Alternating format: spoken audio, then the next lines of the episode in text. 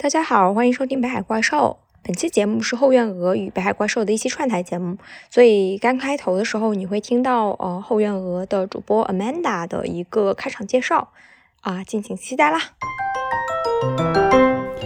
Hello，大家好，欢迎收听本期的后院鹅，又跟大家见面了，我是 Amanda。然后今天这期节目跟我坐在一起的其实有两位嘉宾。第一位是北海怪兽的主播若冰，所以我要把这期弄成一个北海怪兽跟后院鹅的串台节目，所以我也不能算是嘉宾哦。那对你同时也是主播，然后另外一位是小样，小样是一千小时的发起人，然后其实也是之前很早我就想。跟小样一起录播客，你应该郑重的介绍一下小样。不用不用，有一个大家都那么熟了，怎么郑重小呃怎么怎么郑重的介绍？我觉得让小样自己来介绍自己。嗯，那那我就直接打招呼。好呀好呀，大家好，我是小样。然后我是一个在北京待了第十一年的福州人，然后现在在做一个本土饮食的计划。刚刚 Amanda 有提到，它叫做一千小时，就是食物的食。嗯，我也订阅了小样的 newsletter，特别好。特别赞，欢迎赶大家赶紧去订阅。对我也是非常喜欢，每期必读。我也是。然后我看到，我上周五的上周还是这周的时候，还看到就是下次的在地厨房，就是一个在北京线下的会去组织一些人去体验一些自己手工去做一些食物的一个小的 workshop 吧。然后看到下一期是要做那个果，然后我就觉得我已经蠢蠢欲动的要报名了。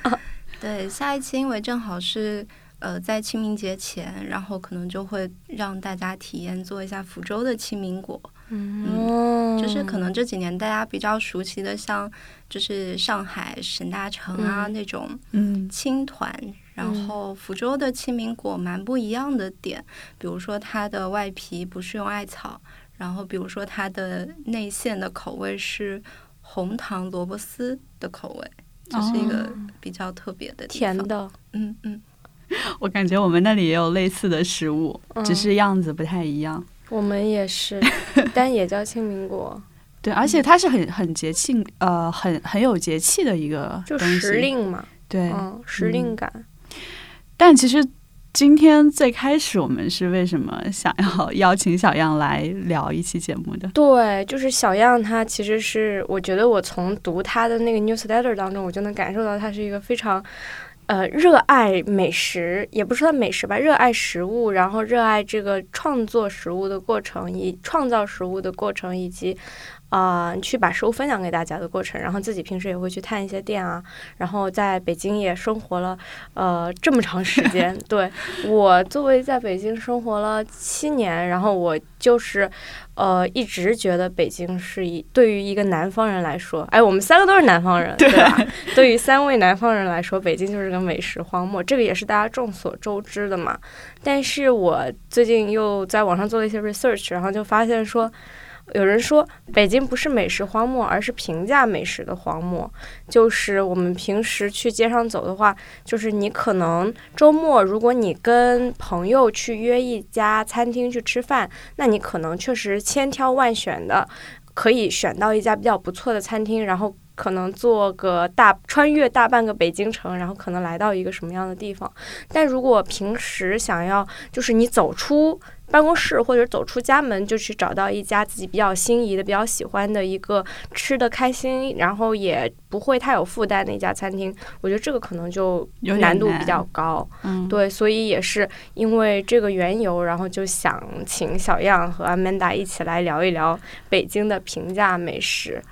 我感觉 作为南方人，你们都在都比我呃在北京生活的时间要长，因为我其实。到今年春天的时候，刚好在北京待满一年，但确实没怎么探索过这里的美食，所以我今天感觉有点像是来种草的 啊。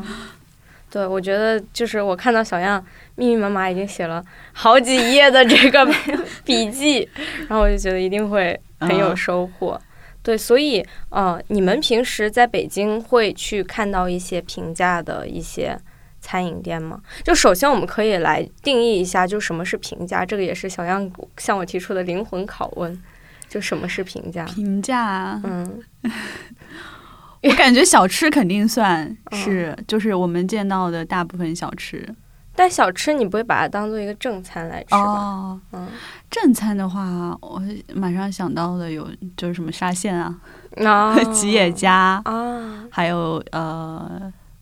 有一些面店也是品牌的，比较连锁的比较多，那种感觉就是嗯味千吧，对味千拉面，嗯，还有什么和府捞面算不算？哦，和府捞面我觉得也算吧，就是相当于嗯其实五十块钱以下你能够吃饱一个人，然后女嗯生基本上是能吃饱的，嗯，对吧？？嗯小样，你觉得呢？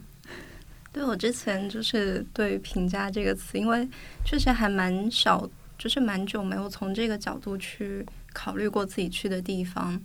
然后我自己的理解，可能一个确实是刚刚讲的，就是一个人你能够以比较合理的价格吃到呃一餐饭，而且是有满足感的一餐饭。反正我说到评价的话，我不知道为什么就是脑子里冒出来的一个词就是合理，因为我觉得评价它不太是一味的哦，可能十所谓十几块钱或者二十几块钱能就是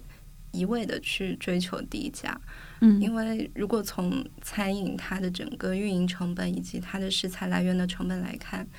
就确实是一分钱一分货，所以我就觉得这个评价一个它它的合理的含义就是，嗯，它没有太多为这个所谓品牌去溢价的部分。然后你就是花这么多钱，我就是买到了这样等级的食材制作的食物，我觉得这个可能是我理解的评价。嗯，我觉得这解释很好哎，我要鼓掌 我。要鼓掌。对，我觉得是。就因为确实，我们去一些好的餐厅，就是价格比较高的餐厅，我们是会对它有预期的。就比如说你的环境要好啊，然后你的食物要有特色啊，比如说一些什么异国的，就是美食嗯餐厅，甚至是新鲜空运过来的，对，然后或者有机呀、就之类的，或者现在有一些素食餐厅，它的价格也非常高嘛。对对，然后我就觉得平价的餐饮可能是就是，我觉得还是我们会愿比较愿意去，就是没有什么心理负担的去去吃的一个一个一个，美食 食物，但对，但也要好吃。所以还可以从一个维度来考虑，就是你回想你平时最常去的店，嗯。嗯，然后其实大部分都可以算是平价餐厅。嗯，嗯嗯，就是你没有什么社交的需求在里面，就是你一个人也也会就不知道吃什么的时候会想要去的地方。嗯，那小样，你平时去的最经常去的餐厅是？嗯，我平时就一个其实蛮看位置的，嗯比如说我原来在东直门这边住的时候，我很喜欢附近有一家羊汤馆，在十字坡街那边。哦，对，然后最开始是因为他们家的烧饼特别好吃，就是现烤的酥皮的，然后又有非常足量的麻酱或者红糖，就是在里面的这个烧饼。然后后来常去，就是因为觉得我在那边其实是能够吃到还挺满足的一餐的，就尤其在冬天，就你想，你只要点一个烧饼，然后点一个羊杂汤，或者呃，如果我自己的话，我可能会比较喜欢吃纯羊肚的汤，就是一汤一块饼。。对，嗯这个是当时在东直门那边住的时候经常去的一家店。然后，呃，有一家店呢，就是因为我我跟这家店认识蛮久了，从一五年就开始去他们家。他们最早是开在北新桥附近一个只有十平米的超级小馆子。嗯然后是一家湖北人在经营的湖北卤味店。然后后来一八年的时候，他们搬到了东大桥附近，就是原来的卤味啊，然后包括热干面啊、藕汤啊都还在做，但是又会多了很多，比如说像牛三鲜锅啊这种更丰富的湖北本地菜色。对，然后这个就是我属于可能一个月或者一个多月隔段时间就会去一次的店。嗯哎，我觉得这个很神奇的一点就是，呃，你比较能够在这种我们所谓的平价馆子里面跟老板去建立一个比较呃熟客的那种连接感，但是你在连锁餐厅不会有这种感觉，没错，在在所谓的 fine dining 的那个那种餐厅里面，可能也比较少。有的人可能会跟所谓的主厨有一些那种紧密的联系，但感觉那个比较怎么说呢？尬。嗯，对，而且那种联系你不太会，就是随时随地就是很轻易的去维系它。但是像这种平价的家庭小馆子，你就是有的时候可能就是顺路，然后你就过去吃一顿，然后聊一聊最近怎么样，这样子的关系。嗯，我其实最近都是点外卖比较 多，点外卖。你经最经常点的一家外卖，经常点的小炒肉。哦，嗯，就是小炒肉，其实也是是在兰溪小馆吗？呃，也不是兰溪小馆，就是各种类型的小炒肉，小炒肉吧。有好像有一家叫叫，也是一家连锁品牌，叫和合谷还是啊和和谷还是什么的？嗯，我不太记得了。应该就因为我是江西人嘛，所以我可能点这个小炒肉比较多。然后最近点的像什么那饺子、元记云饺。嗯，麦当劳，嗯，反正也是偏连锁一些。然后，其实我发现我在点外卖的时候，我不太会点那种，嗯，就是我不太认识的，就是店铺，就是那种连锁的，在点外卖的时候会给我一种，嗯，它可能卫生啊会可控一些。嗯，但在线下就不一样了。线下因为我看得到它的。呃，可能是看得到他的厨师啊，或者是他的环境怎么样，就就可能不会管它是不是连锁。嗯嗯，你呢？我觉得我自己要说的话，可能就是那种吉野家、吉野家、麦当劳，就类似于肯德基，就类似于这种，就是能填饱肚子，然后它不会出错。就是不会出错，对，你能预期到它的味道是什么样的，然后你对它的预期也就到此为止，就就这种感觉。然后，但是我现在，我现在搬到天天坛那边住了之后，然后我自己是有，呃，在我在我不愿意做饭的时候，我自己有去探索一些周边的一些店，然后就在嗯天坛东门的地铁站附近有一家叫做金仙达。餐厅，它是做港式辣味的一个那种套餐饭的比较，然后大概三十块钱就可以吃到一餐，有非常多的肉，非常多的饭和一点蔬菜，就是它它肯定不是一个就是正常比例的嘛，但是。对于我来说，那个一餐的那个呃肉的量是挺大的，所以说你只要就是可能饭你吃不完，但是你吃饱一餐是肯定没问题的。然后他家还做肠粉，然后还做炒的米粉之类的。然后我也会去观察他那家餐厅，嗯，来吃的都也都是一些附近的一些嗯。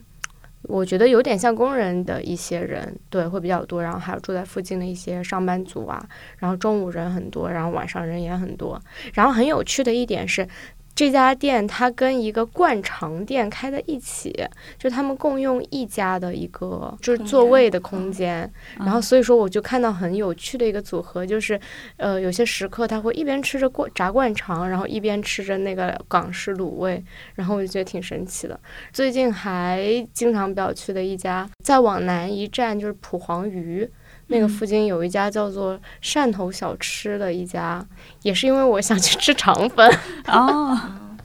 对对，然后他家的肠粉就做的真的是汕头的那种肠粉，不是广式肠粉，就是还不太一样，就地域特色很鲜明。呃，汕头肠粉它会更湿一点，然后它不会这么规则，就不会这么一条规则的，然后切成三段给你，它会像一坨。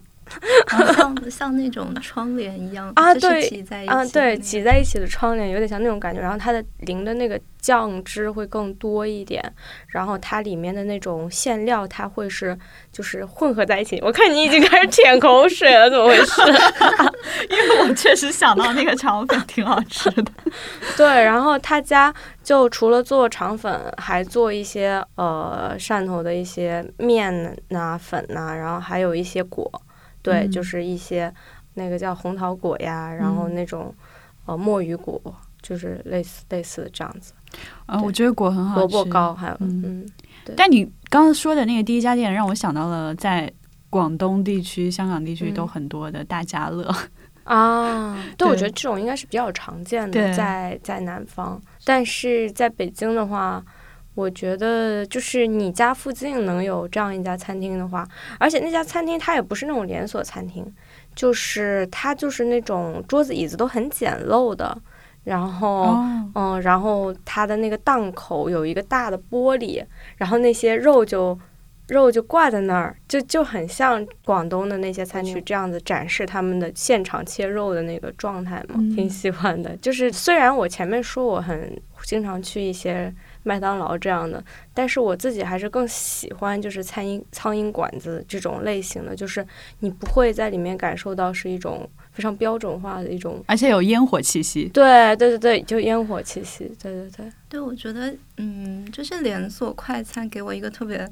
不好的感受，倒不是说可能味道倒在其次，嗯而是我在这里吃完这顿饭，我就得马上走，就是啊我吃的特别匆忙跟紧张。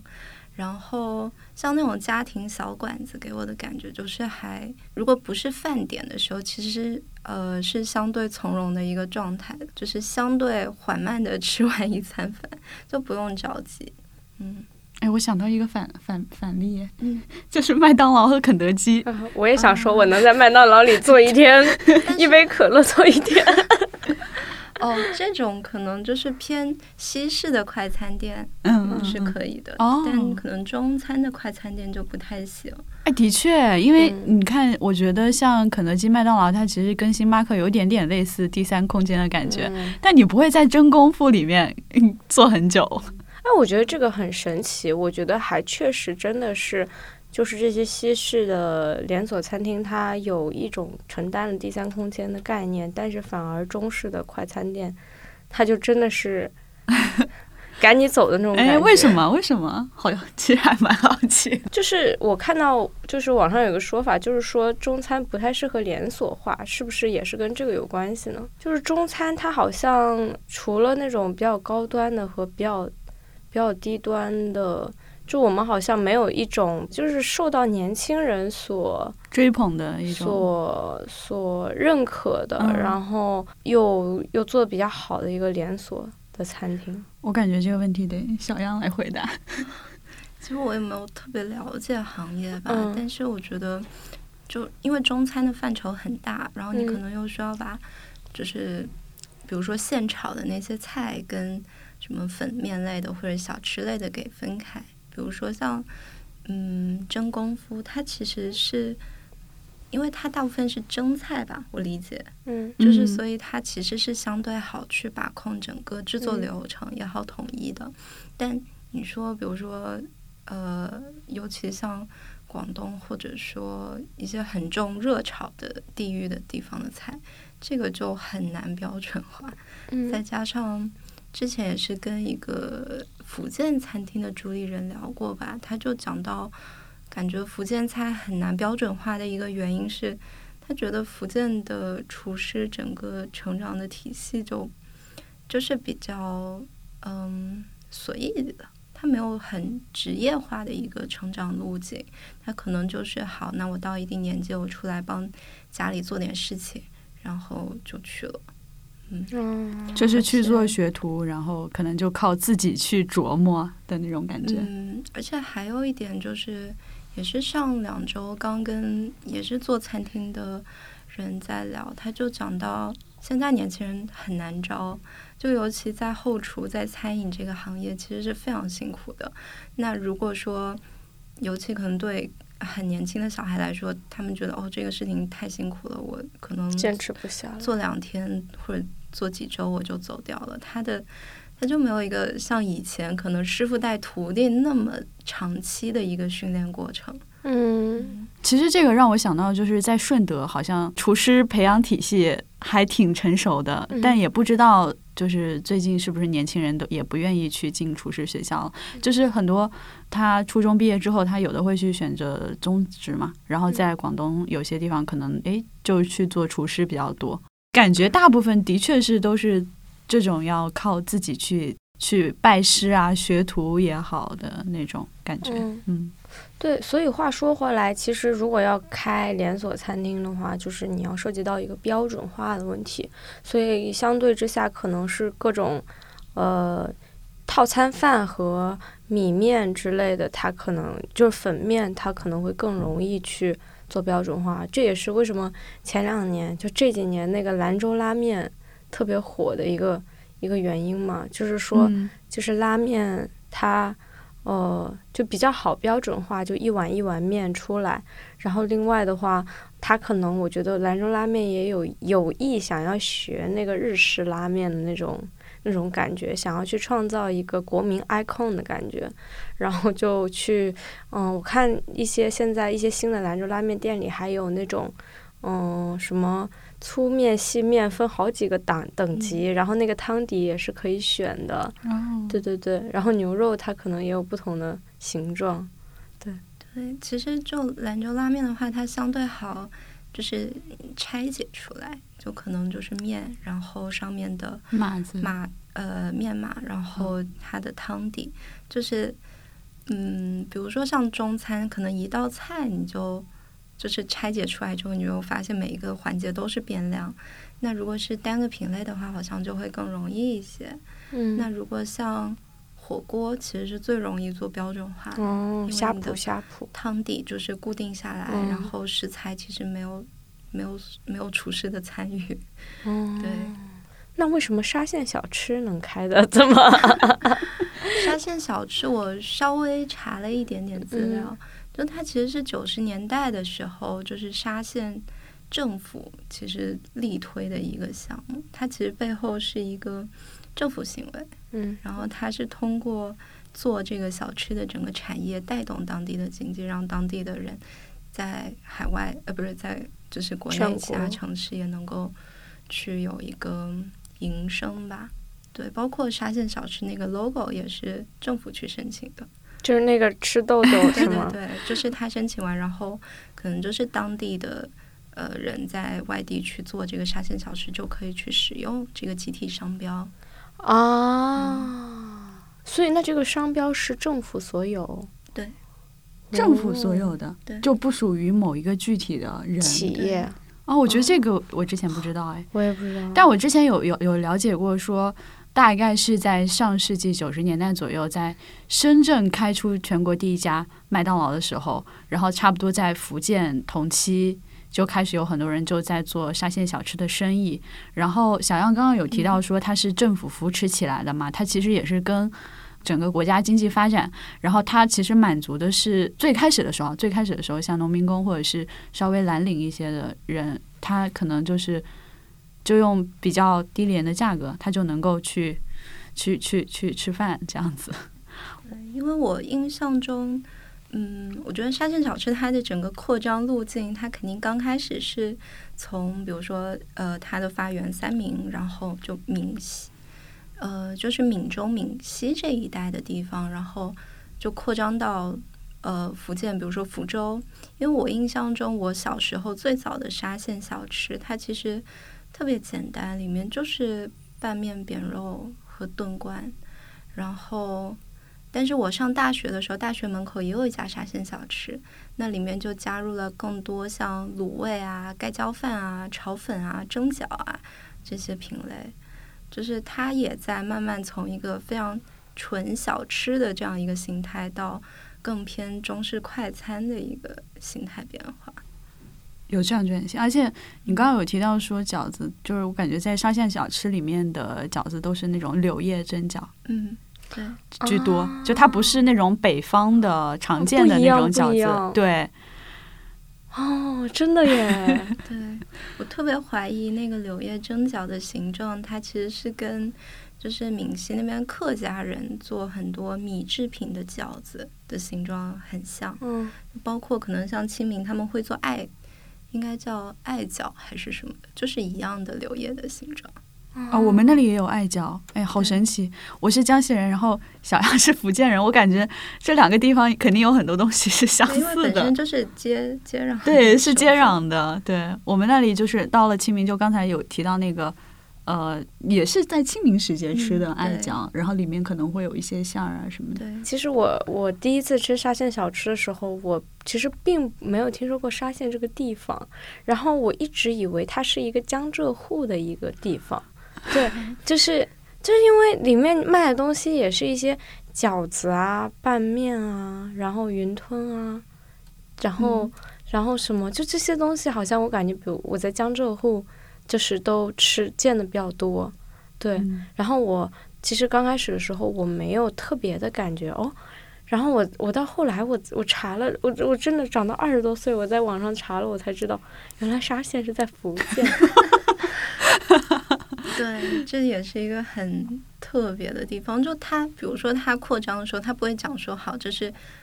福建沙县，它就直接把这个县的品牌给打出来。嗯包括我看到是一五年的时候，他们才把沙县小吃这个文字商标给申请下来的。嗯，因为小吃它本身是一个通用名，所以它是好像是说不符合那个商标申请的要求。嗯，而且沙县是在三明是吗？对，三明市。然哦后我一七年的时候去过一趟沙县，然后当时我回味那段时间的感受，也就待了两三天，但是真的是很饱，就是因为它大部分本地的小吃全是碳水，嗯不管它是 碳水之都。不管它是比如说拌面，就本身是碱面嘛，然后嗯或者是馄饨，它本身也是面粉，或者是它当地很常见的芋饺，就是芋头的粉跟地瓜粉做的皮，然后中间再包肉馅，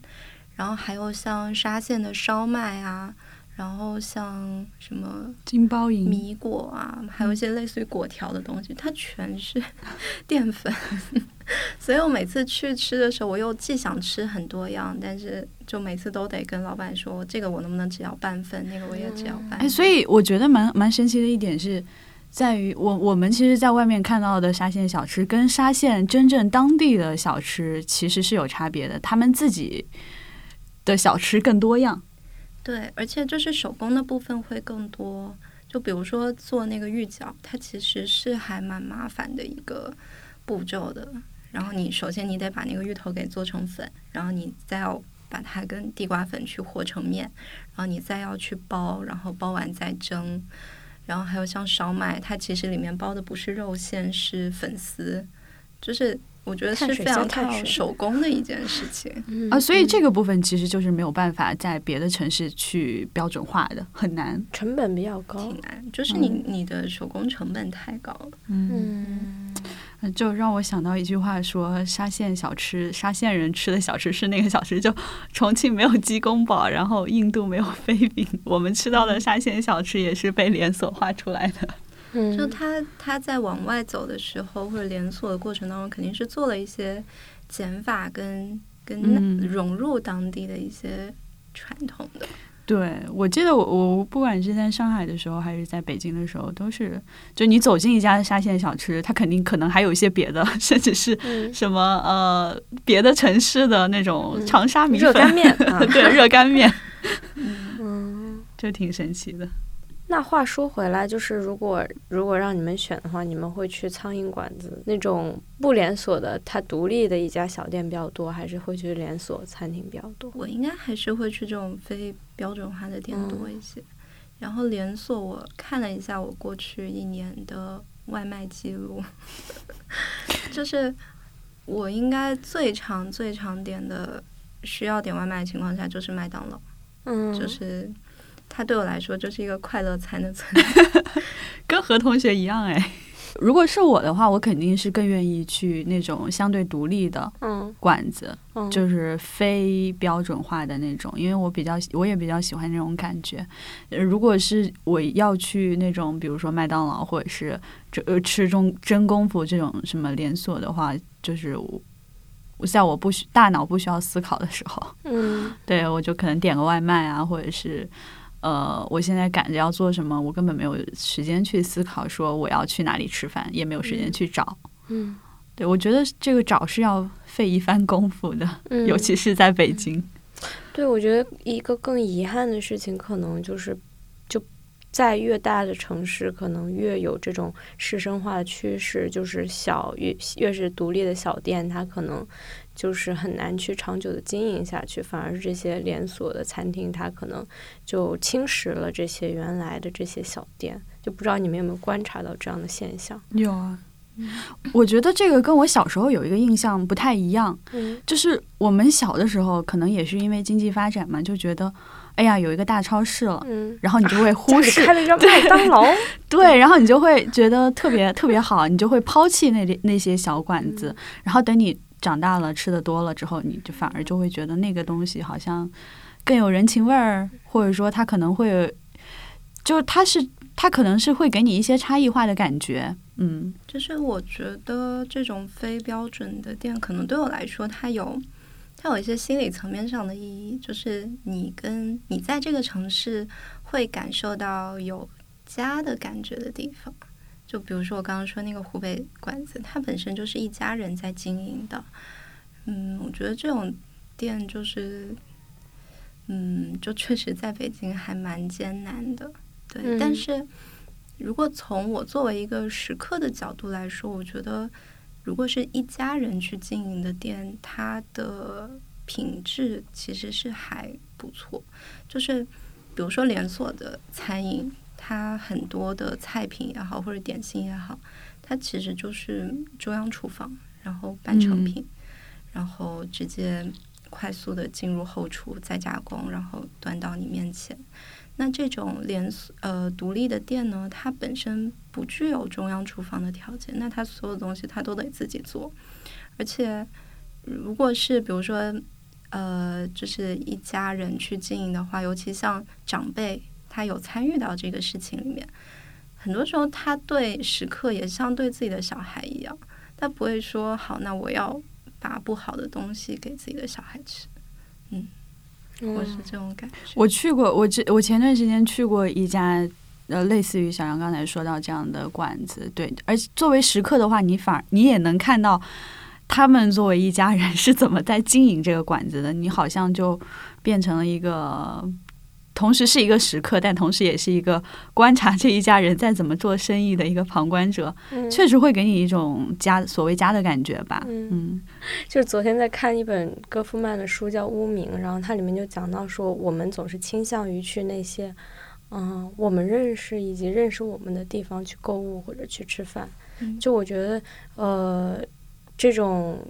呃城市的一些餐厅，它能够给予一些这样子的社会交往，就尤其是我们在大城市里可能远离我们自己家庭的时候，对，然后能够提供一些这样的社会交往，可能对于呃城市里的个体来说是比较重要的。但是，呃，你往往在连锁餐厅里，呃，就没有办法去呃产生这样子的交往。对，除非你天天去同一家麦当劳，然后跟那家 麦当劳经理跟那个炸鸡阿姨对上眼了，对吧？哦 或者是七幺幺，啊，对对对，有那种，我记得以前就是我住美术馆那附近的时候，就有一家七幺幺，因为我每次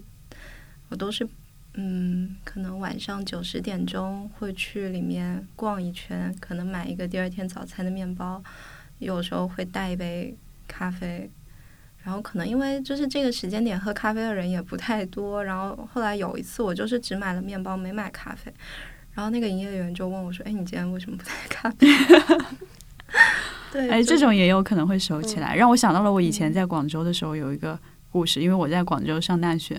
然后旁边有一家喜事多，就嗯，然后在广州也是很多连锁的，然后那个经营喜事多的那个大叔，他养了一条狗，然后我每个晚上。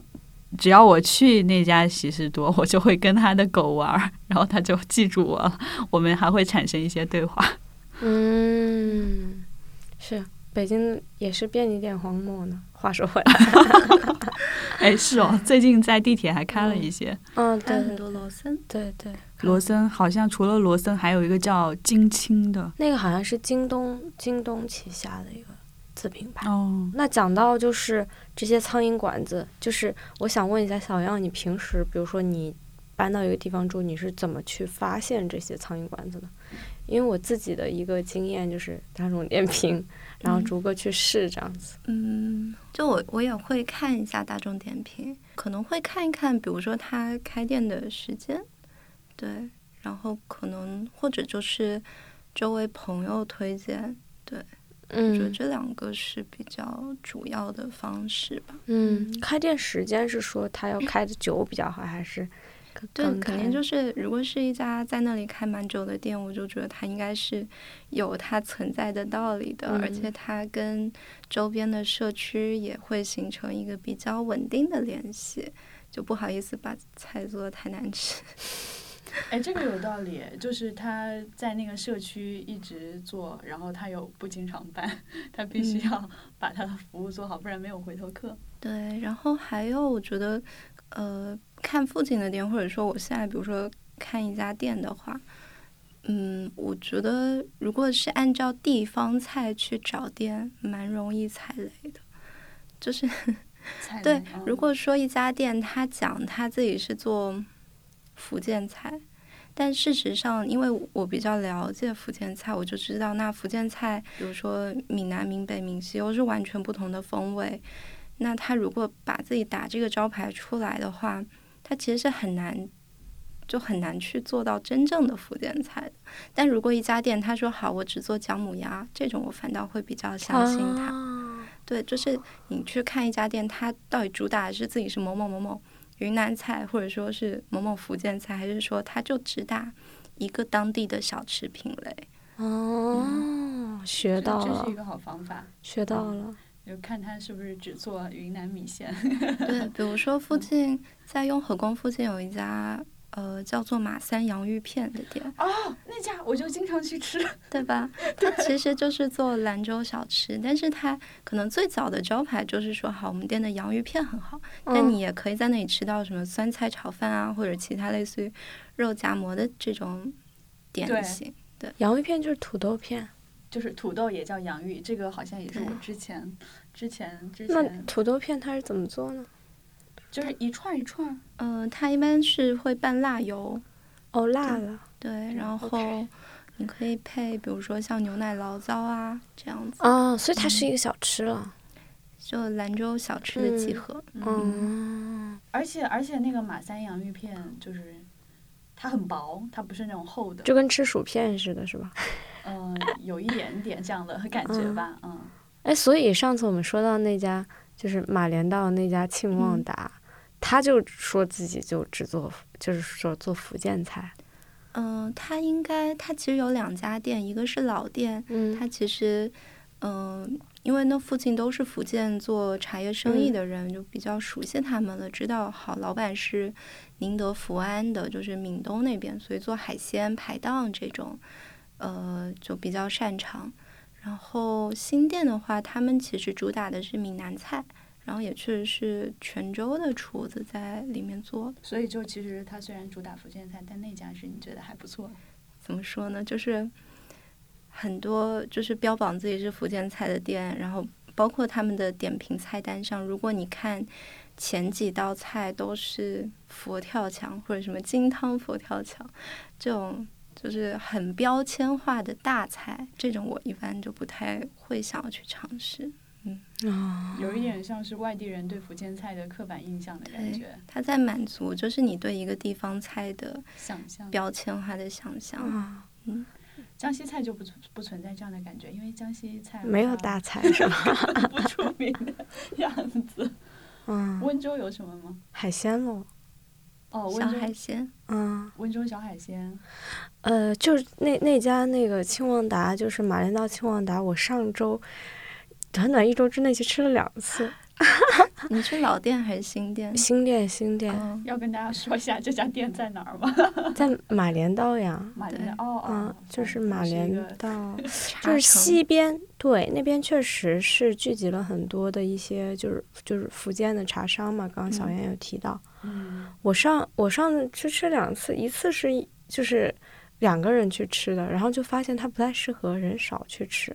然后然后我就正好要跟呃我的那个朋友两位朋友约，然后我们就约了一个局，就说在约在这里，然后就四个人去吃了。就我觉得如果人多的话，还是觉得去可以试一下，但是可能如果自己平时吃的话，就不会跑那么远去吃。然后另外的话，我自己最近也在住的附近去搜寻一些温州菜，然后之前嗯、在呃就是住在海淀的时候，在那个圆明园，圆明园的对面有一家温州菜餐厅，然后他们也是主打做海鲜，然后但是我会觉得他们就有一点像，也像有点像海鲜排档的感觉吧，让我过去感受特别不好，因为我有一次去吃的时候，就是一些。大叔他就在里面喝酒，然后抽烟，然后其实北京是室内禁烟的嘛，然后我当时就是看到那个老板娘，她就假装自己没看见一样，就是默许的那种状态。然后我就过去跟他说：“我说他们在抽烟，然后他的那个墙上还贴着室内请勿吸烟的那个 那个标志牌子呢。”然后那个老板娘也就过去象征性的就说一下：“啊，你们不要再吸烟了。”然后，然后，然后呃，但是过了一会儿。然后可能就过了一会儿，然后又有一个人就是拿出烟就开始吸了，然后我就觉得可能这这是我自己会不太喜欢的一一点吧。就是 by the way，就是如果如果你在北京的一些公共场所看到吸烟的话，微信是有一个入口可以去举报他们，就对。然后包括如果他的那个室内没有贴那个请勿请勿吸烟的那个标志的话，也是可以去举报的。那当然，举报的前前提是就是你跟那个店长沟通无果之后，对，如果店长他之前不知道，那你跟他说一下，然后他说哦，那这个我会去解决的话，那那也就不需要到举报那层了。然后后来我就发现，我找了一下温州餐厅，我就发现大红门那边有很多，就是啊、呃就是项标之前写过的那个浙江村嘛，然后也是和那个福建茶商那个很类似，就是很多的服装的生意，就是温州的商人居住在这边，在这边做他们的营谋他们的营生，所以他们就呃也相应的开了一些呃小的那个温州菜的一些餐厅，呃最我觉得最主打的就是一些温州海鲜面。嗯然后这个是比较多的，然后我也是觉，我也会觉得，就是你小的餐厅，然后你可能主打一个 SKU，就是温州海鲜面，就可能会呃更加有辨识度一点，而且你过去的话，你会发现它也其实不不只是卖温州海鲜面，可能也会卖一些。哦、就是粉干呀，呃，然后还有年糕呀，然后之类的吧，然后一些小炒之类的。嗯，我这周还刚刚去了那里，就是那里有一家叫新疆南呃生活服务超市，但它其实就是一个温州超。市啊，对我打算周末去。对，我发现那边的摊呃摊位其实蔬菜摊比较少，嗯。但是呃一个是这种海鲜的摊，然后你会看到还蛮新鲜的一些呃小的贝壳类的嗯。呃海鲜，然后再就是干货特别多。嗯就。是像大家常吃的年糕啊，还有一些可能煮汤或者呃炒菜用的干货类的，在那里还蛮吃。是不是一些虾干、嗯鱿鱼干对，啊？哈哈哈沿海然后还有那个慢享，慢享，对我昨天刚哦查了这个字，想其实是鱼干的那个。对对对，就是那个，对，就是嗯那个字，对，就是用温州话说是蒙喜，就是我们那边经常吃的一种干的鳗鱼，嗯对，鳗鱼，然后那边还有像熟食铺，就是哦会做酱鸭呀、鱼饼啊，啊还有就是他们现做的鱼丸。嗯，嗯，天呐，要去，哎，其实你们刚刚在聊那个的时候，我的脑海，嗯，我的思绪就飘到了义乌。什么鬼？那附近也都是窗帘城。对啊，就是就是你们说，呃，在福福建茶商聚集的地方有一家福建菜青旺达，然后在温州商人聚集的地方有。有你刚才说的那个温州海鲜面，然后在义乌就有很多国外的 各种餐厅，据说，但是我没有去过什么，呃来自星星的你，不是，就在义乌有很多做做生意的外国人，他们可能是来自中东啊，或者是就是嗯非洲啊对对，非洲啊一些国家，你可能就能在那里吃到世界各地的美食。哇哦！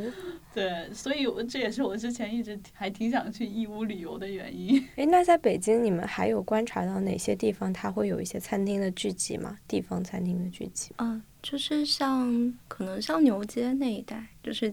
还有在通州，嗯，反正广呃，就是清真清真的居民区会有蛮多这种民族小吃、地方小吃的。就是西北那西北美食，对，就是我是去年有一次跑到通州，我忘了具体哪一个站，但是旁边就是有清真寺，然后它有一整条街的，就是卖回民的那种传统点心，就很好吃。然后你可以买那种回民的呃传统点心，然后甚至带到咖啡馆里，就是拿那个东西去配咖啡，啊，就是好想去。感感到好奇。是通州有个清真寺，呃，对，但具体哪一个站我可能得回头查一下，我有点忘了。当时也是一个住在那附近的朋友，他带我去他常去的一个路线，就是它相当于就是一整条街，然后都在卖各种呃清真的小吃，然后有的是干果，有的是那种有点像呃零食、膨化食品那种油炸的甜点。那你就会看到整个小铺子里面就是满满当当，可能有一一两百种小吃的时候，那个幸福感就很强。那牛街也属于是回民聚集区吗？对，还有像就是东四那一带，我也很喜欢。嗯，就是东四北大街上，像有一些呃，确实开了蛮久的卤煮店啊、涮肉店。嗯，然后我觉得东四现在的感觉，它就是一个新旧穿插起来的地方。嗯，然后新店又会有一些偏私房类型的地方菜在那里，对，然后又嗯挨着就是美术馆东街那一条也有一些小小的餐饮店，我觉得那一片也是餐饮比较集中的一个地方，又嗯是一个就不是连锁餐饮集中的。刚说到餐饮集中，其实我还想问你们一个问题，就你们怎么看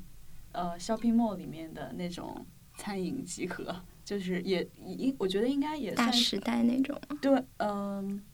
大时代我觉得算是一种，然后还有就是我们经常去 B 一 B 二看到的那种馆子，什么小满手工粉，然后你就能够预想得到的一些那种，也算是我们今天说的那种平价美食的范畴里面。嗯它它的区别是不是还是在于说它更加工业化、连锁化一些？我觉得那种它其实是。呃，一个满足周边上班族可能中午用餐需要的，比如说三里屯那一带就很多，嗯就是它跟写字楼会比较靠近，然后又省了大家好，我可能 就是要步行可能很远，或者说我能够就在那个地方，你能够就是固定的距离，然后去到一个你相对有更多选择的地方，它很集中。嗯。嗯，而且同事一群人去吃的时候，也不用有谁迁就谁，就是 可以自己选自己的。对对，但我自己会不太喜欢去那样子的地方吃饭，因为就是会跟不认识的人坐的很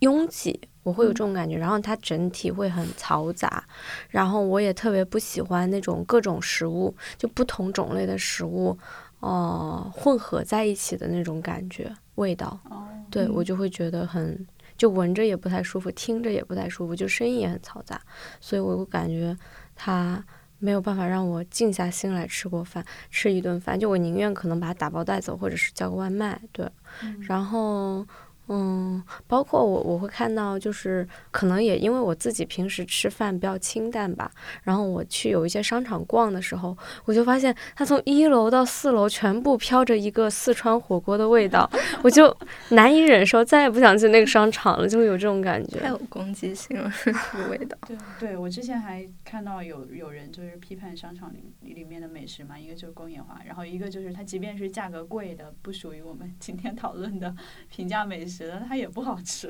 嗯，就我觉是因为它在商场。对对，我觉得一个餐饮馆子，它是一方面租金的问题，另一方面，就我觉得一个餐饮馆子它自己的调性，它也不会选择开一个商场里，就是因为你一旦开在商场里，你要服从它的那个一些物业的一些开开放时间呀，然后水电呀，就很多方面你都是没有办法自己去掌控的。然后我就觉得好像很很真的很少在商场里看到就是非连锁餐饮。他们招商也是会考虑，就是品牌的一个引流作用。对对对对，就商场的餐饮本来也就是一个引流的作用嘛。嗯嗯，那要不最后的话，我我我想问一下，你们有没有什么自己的私藏宝藏餐厅？我我肯定没有，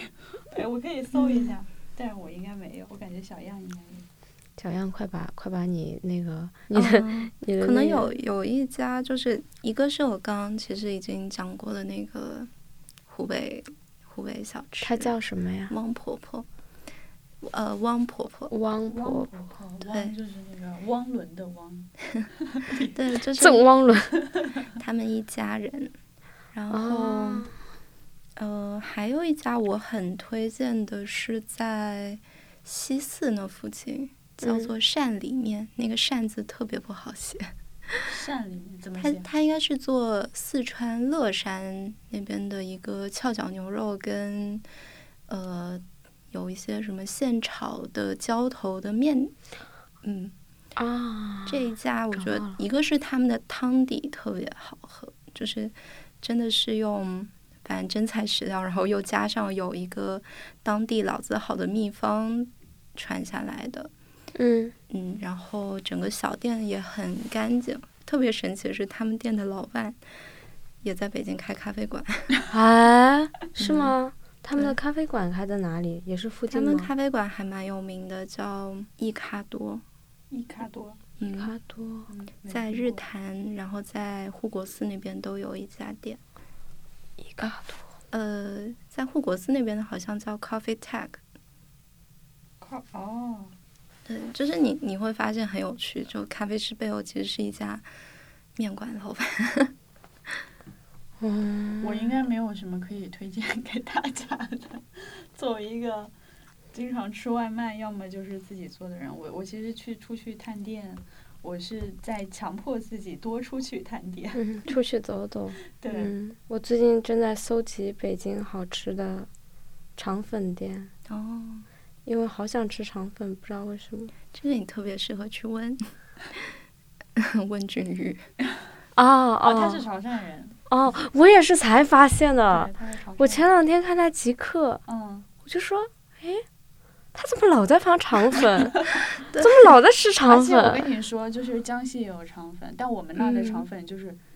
它不是窗帘，它是裹起来的，就它是一嗯张。我们那儿其实叫烫皮，啊就是嗯那应该跟武夷山很像，对对对对。就是烫皮，然后一张烫皮拉开，然后里面加馅，然后把它给卷起来，嗯，就那就是我们那里的形态的肠粉。然后可能跟广东地区的不太一样的地方就在于说，江西本来很能吃辣嘛，所以它里面的那个馅儿可能都是很辣的。对，在在在广东的话，吃肠粉，呃，确实是很幸福的一件事儿。但它就是我刚我刚在广东的时候，我就觉得嗯口味挺淡的，但后来也嗯习惯了。而且也是我觉得大家去点都德或者是陶陶居，也是一个走进了一个碳水天堂。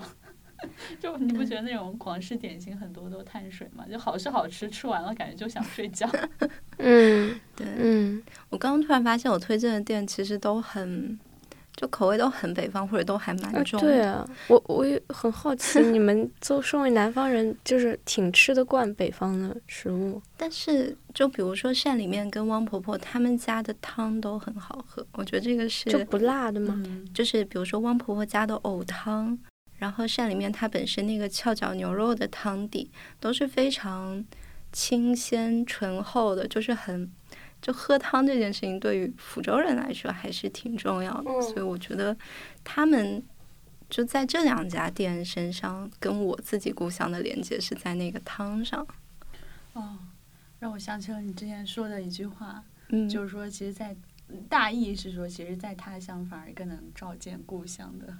那种嗯感觉，就在别的食物身上找到自己的家乡的哦味道吧。它这翘脚牛肉是这样清汤的。对，嗯，聊着聊着聊饿了，听到了小杨的肚子在叫，笑死了！天哪，笔记还有什么没聊到的吗？赶紧不能了。不能。其实有一类它不是中餐的连锁，但是就它也是，就是我可能一个人的时候，我会觉得很安心去的一个地方。对比如说像铃木食堂，啊，我我也经常去。就是你觉得很舒服，然后它的嗯味道又很稳定有预期。对，然后再就是，呃，也是原来在东直门那边的一家披萨店，叫一块。我觉得它好的地方就在于，它可以就是一个人吃披萨，因为它披萨是方形，然后又有很多口味可以选择，然后你就可以比如说选两种口味拼，或者可能就点一个也能吃饱。就它嗯虽然不是中餐，但是我觉得也嗯还蛮适合做平价的嗯工作餐的。嗯，嗯就是这个叫做什么？哦，就是铃木食堂，我就嗯觉得。就是它也是承载了我很多记忆的一个，就因为它的装修风格很有那种家庭食堂、家庭日式的那种嗯家庭餐厅的感觉，然后，嗯，里面的就是那个 SKU 又是 我老用这个词，因为我实在不知道该用什个什么词来形容，就是它的单品就是嗯分量也不是很多，就是那种也不会也也比较清淡，然后我就觉得吃一餐会比较舒服。你在里面你你是感觉自己可以去安安心心的、慢慢的去吃完这一餐饭的。嗯，我就觉得如果北京能有更多这样子的餐厅就好了。对，而且就是你还是能感觉到他们对于整个出品就是很认真，然后也是因为很多年的打磨下来，其实是很标准了。你嗯去这一家跟另一家柠檬食堂不会差太多。嗯，还有吗？都饿了，该去吃饭了。还有一家可能就是它也是粉店，然后是一个广西的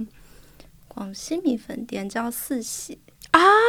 嗯不就在那个外面？办公室是前两天也不是前点了两天经外卖经常点这家的外卖，对吧？嗯他们家我觉得是属于，可能很多人会觉得哦，他们作为广西米粉或者做螺蛳粉的味道没有那么的惊艳，但是它就是一个日常非常舒服的存在。嗯就是